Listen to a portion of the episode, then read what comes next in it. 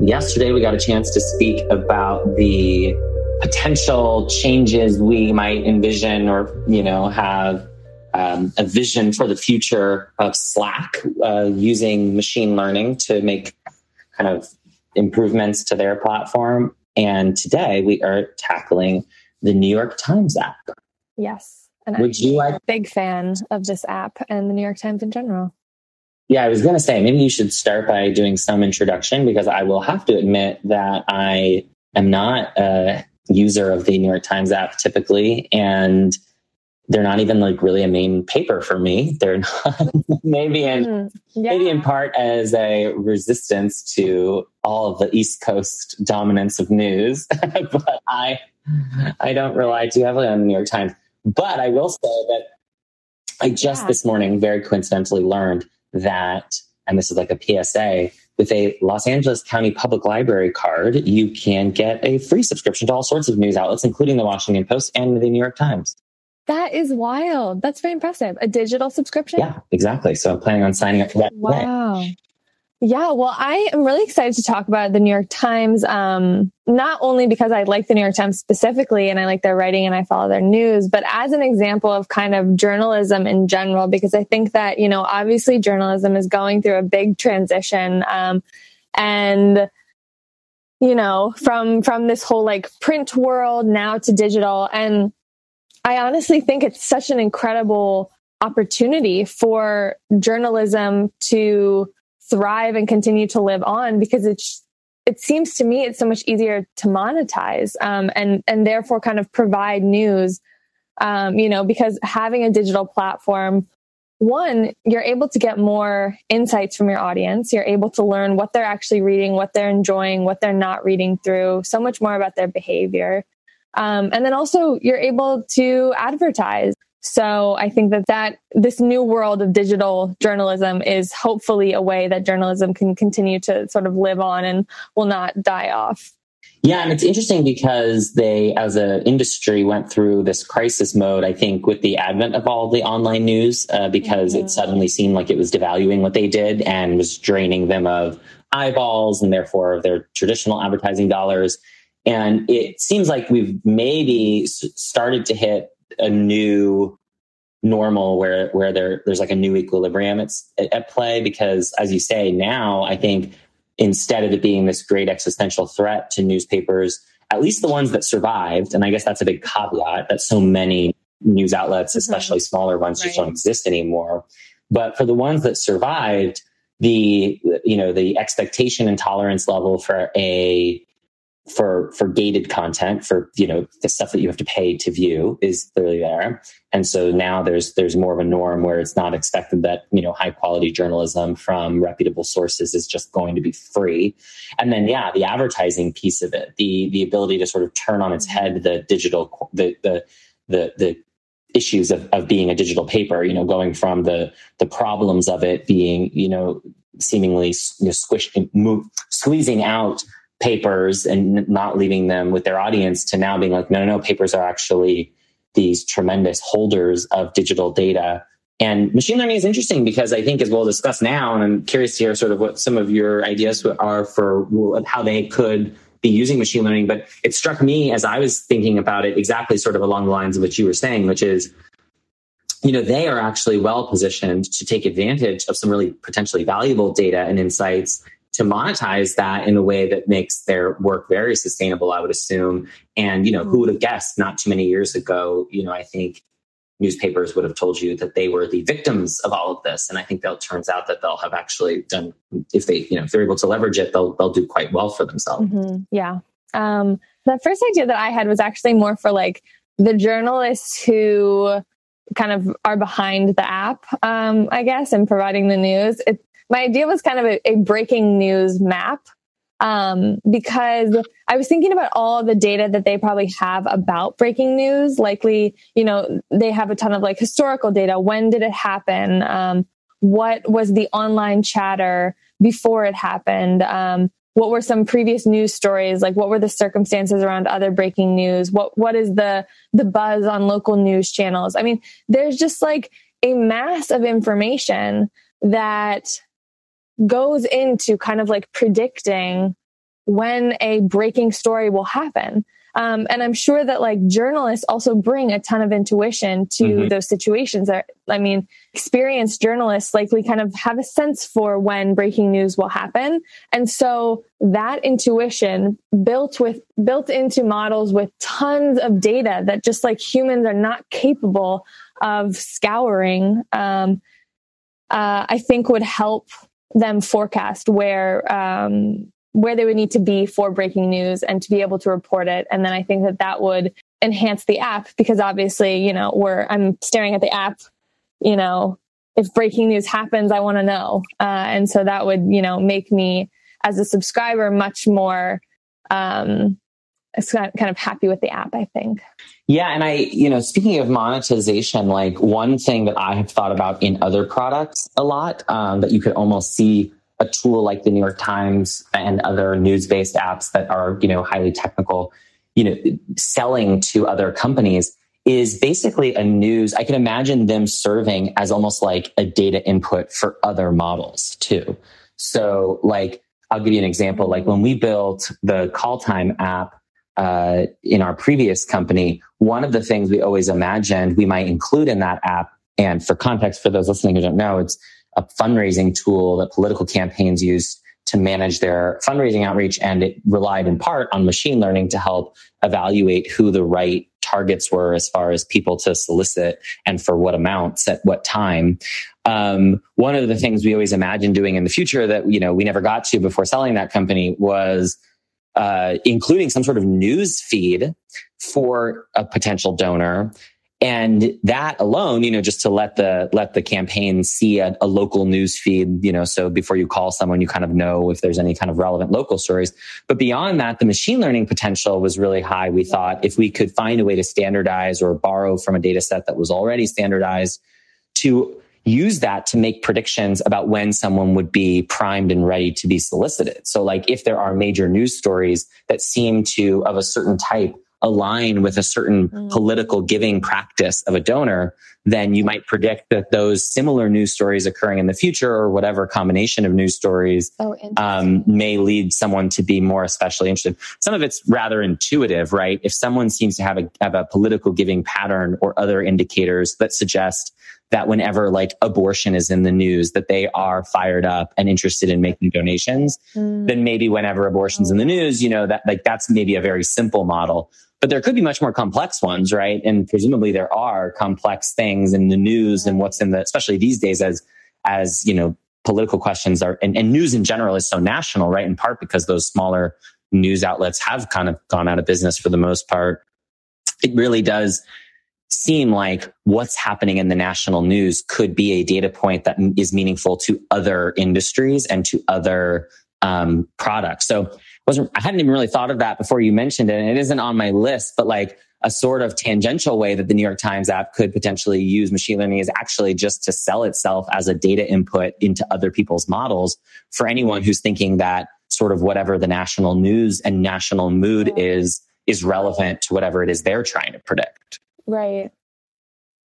Yeah, that's so interesting. And especially I think recalling call time is interesting because like um you know, using a machine learning model there, supplying news potentially in, in a news feed type type format, I think that really exemplifies like what I think is kind of the sweet spot with artificial intelligence and machine learning, which is like automation and human interaction or automation that informs yeah. human interaction. I think that that's really the sweet spot. It's like humans can do so many incredible things, but often we're so bogged down in work that can be automated and so what happens if you automate those really mundane processes and then you get to do your magic on top of that? Obviously that's a very, you know, um, idealistic version because I know automation is often talked about as replacing people's jobs, but I think that, you know, it's worth at least acknowledging that there is an upside, you know, to automation, to making people's jobs better and more efficient, hopefully. Yeah, absolutely. It, uh, maybe segues a little bit into one of my so I, I kind of focused on two major ones that i thought were like mm-hmm. one was very in, like external facing kind of feature that i imagined a user might find value out of so if you were trying to sell you know, subscriptions to the New York Times app um, or digital subscription and, and telling them, oh, the app can do X, Y, or Z. Like, what would that be? So that was one of them. And then the other one was like, what are sort of internal mm-hmm. kind of tools that they that the New York Times may be able to use with machine learning, kind of akin more to your um, to your your your first example.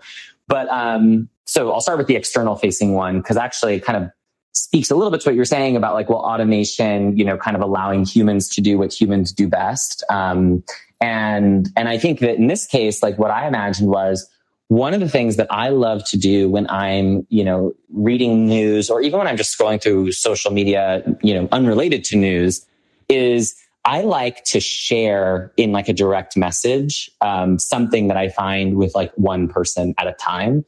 And I use that kind of both. I'm just like interested in sharing to get their feedback and their thoughts. And I think that they would like it.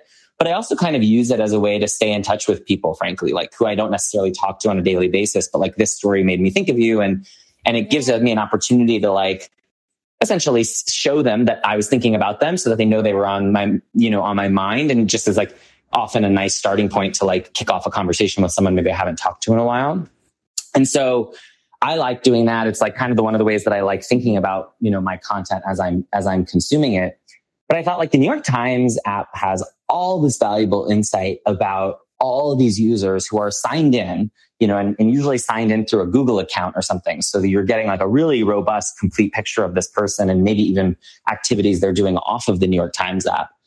And there's probably some great then indications about the kinds of content that they, you know, would like. Um, as evidenced by, you know, the, streams of feeds where like, oh, this content is recommended to you um, you know, we recommend that you might like this. Or maybe when you get push notifications about a news story that the New York Times thinks you're particularly interested in. So we kind of know that the New York Times is already interested in trying to figure out the sort of content you're going to like, predicting that, and then serving you more of that content. That's probably sort of a given. But I thought like an interesting twist on that might be to to help me share content to my friends that they may like. so maybe like if I'm interested in a oh, story and I want to share it, when I hit the share button, or maybe even before I hit the share button, it just has like a little note at the bottom that says like, Hey, we think your friend so and so, you know, which means obviously you'd have to make the New York Times uh, you know, visible into your contacts, which, you know, frankly, most people already do without knowing it. Right. Um, you know, and say like, Hey, you know, like your friend so and so may like this. And then it just sort of like gives you an impetus. To say, well, okay, one click, let me share it with that person um, you know, hey, I thought you might like this.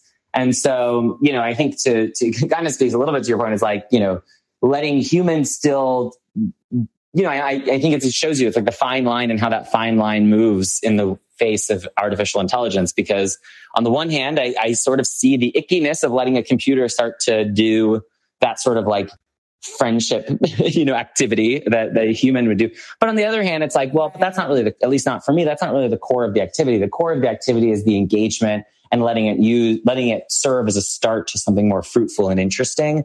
And the actual like kicking off point, like letting some level of machine learning automation inform that so that it is faster, more accurate and, you know, less of a burden on me to be doing that, uh, you know, myself that all seems like, well, that would be great. That would be great if as I was reading, it was sort of giving me a sense of who in my network might also appreciate what I'm, what I'm reading in that moment. Yeah. And I think your motivation behind that is so relatable. Well, and it's interesting because it sort of p- points back at like the, the these like, uh, I'm not sure ethical is the right word, but just sort of like the conundrum of, of having machines be more and more part of our lives is like, does it, does it make it any less meaningful like when when i or you send that article saying like oh i thought you would like this if actually yeah. it's not really that i thought you'd like this it's that a machine learning model thought you would like this and i'm just i'm just passing that on and yeah. like you know i think everyone will draw their own lines and i'm sure their lines will change over time as we become more or less comfortable with this technology but like for me again like no because the that's not what makes that interaction meaningful the the the the desire to make the connection is what makes it meaningful. The ability to have something that kicks off like a more uh, some, some some sort of follow up conversation, like all of those things are the part that's valuable and and and the actual article that's shared like is in some ways irrelevant. You could probably send any old article to him and he would appreciate that you know the thought. but it just increases the the sort of quality of it if it's actually an article that he really would like, you know? So it's like, might as well start from a place right. where everyone is like a little bit better off and happy. And, and to my mind, that doesn't undermine sort of the, the sort of human quality of it. But of course, I'm sure there are people who think very differently about that, you know? Yeah. And uh, before I move on to the next one, I'll just add that recommendations when it comes to the news are definitely very tricky because, um, you know, it's really helpful. And I love, you know, when they recommend articles that I do end up reading.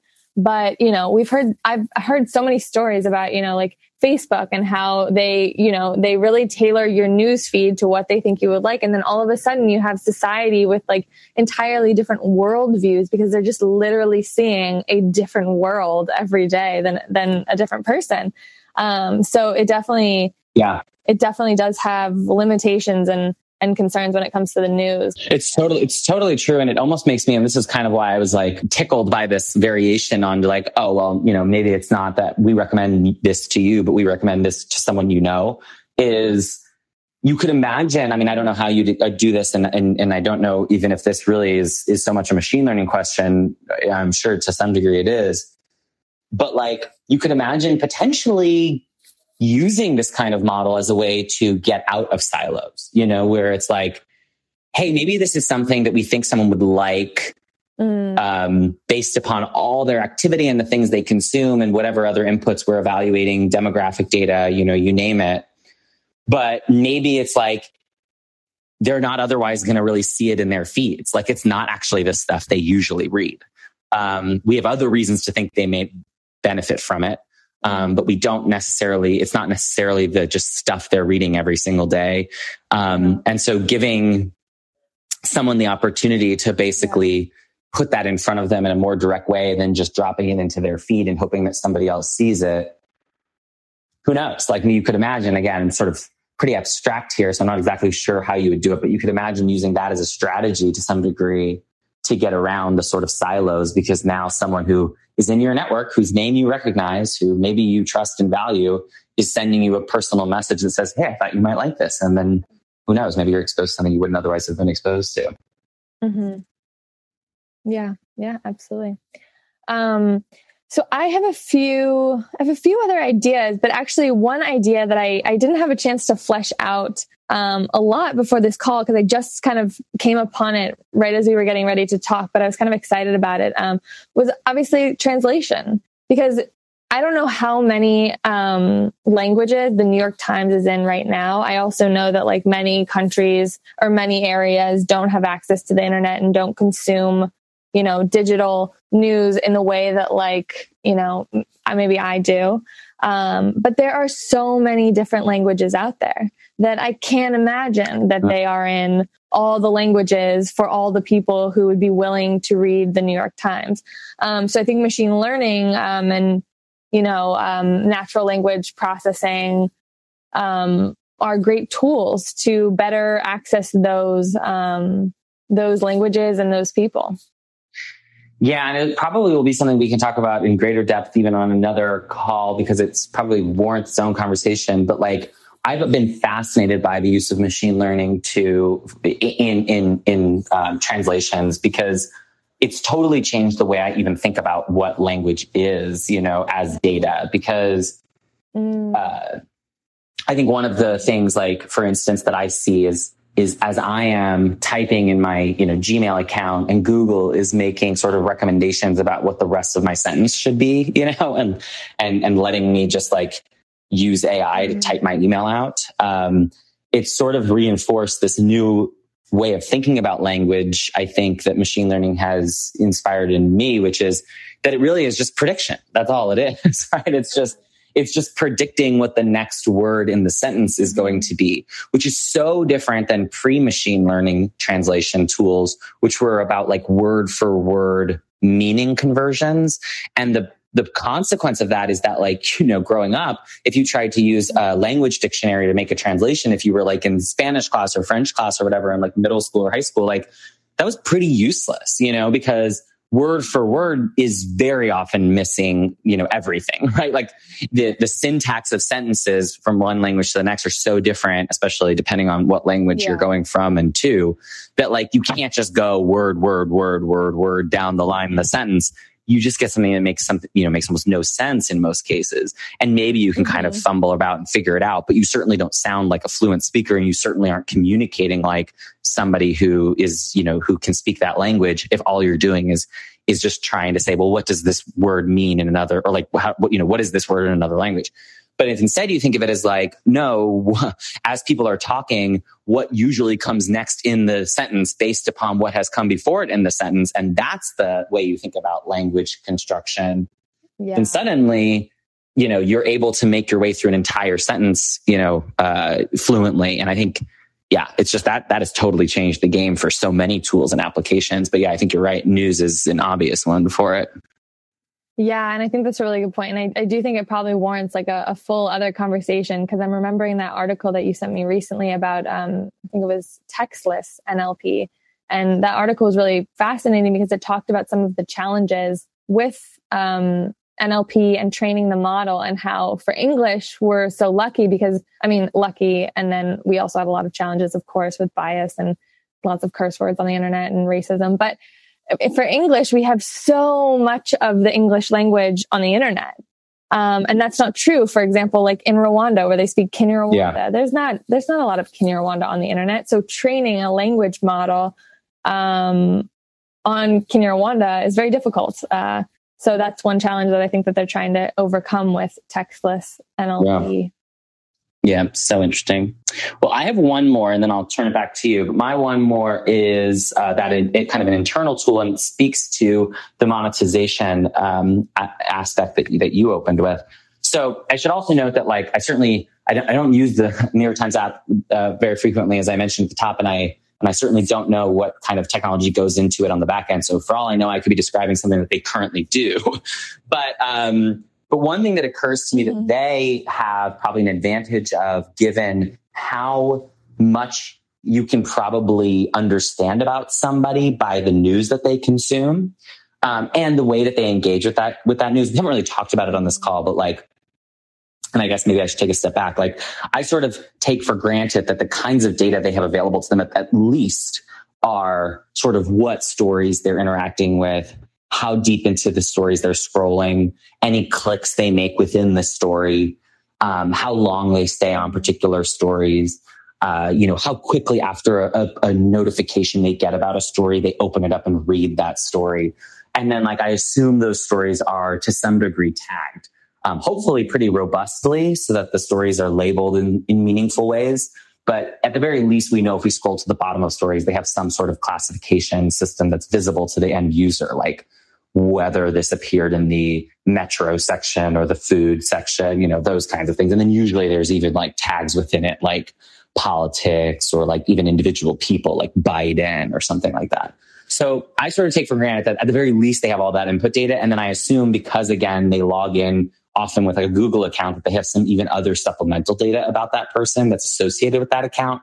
But even just that input, even just the news content and the sort of pattern of consumption itself I would assume is pretty darn indicative of the kind of role someone plays professionally.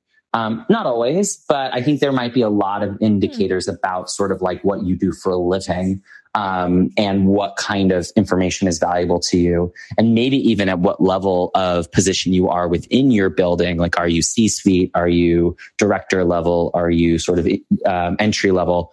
Even that, I would imagine there's some correlations and some sort of indications within your, those behaviors that, that a machine learning model could probably pick up on. Again, just my guess, but that's kind of my intuition there. And if that is true, then I would think that being able to sell advertising space on your platform is obviously super valuable. We know that, you know, they, they, they are able to sell online ad space pretty well but you might be able to sell even more of it and at a premium if you could target those ads within your platform to users, you know, specifically based on the kind of persona that you think they are um, as far as like their buying persona so that if you're a mm-hmm. tool if you're a company that's trying to target like director level uh, employees of kind of tech companies that being able to find those people who are on the New York Times app might actually be possible because maybe those kinds of people, director level tech company people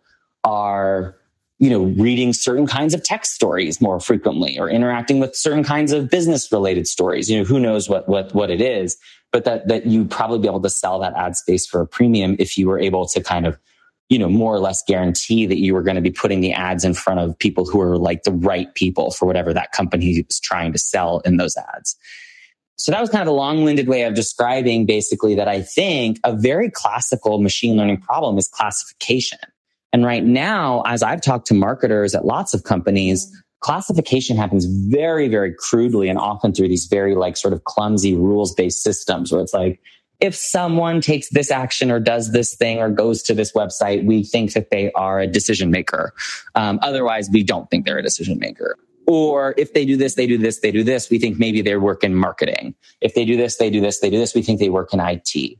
And they're very sort of, uh, again, assumption based, rule based, um, and therefore probably you know missing a lot of nuance and inaccurate a lot of the time, and and in some cases very laborious. You know, in a lot of t- cases, there's a lot of human intervention to like mm-hmm. kind of clean those things up.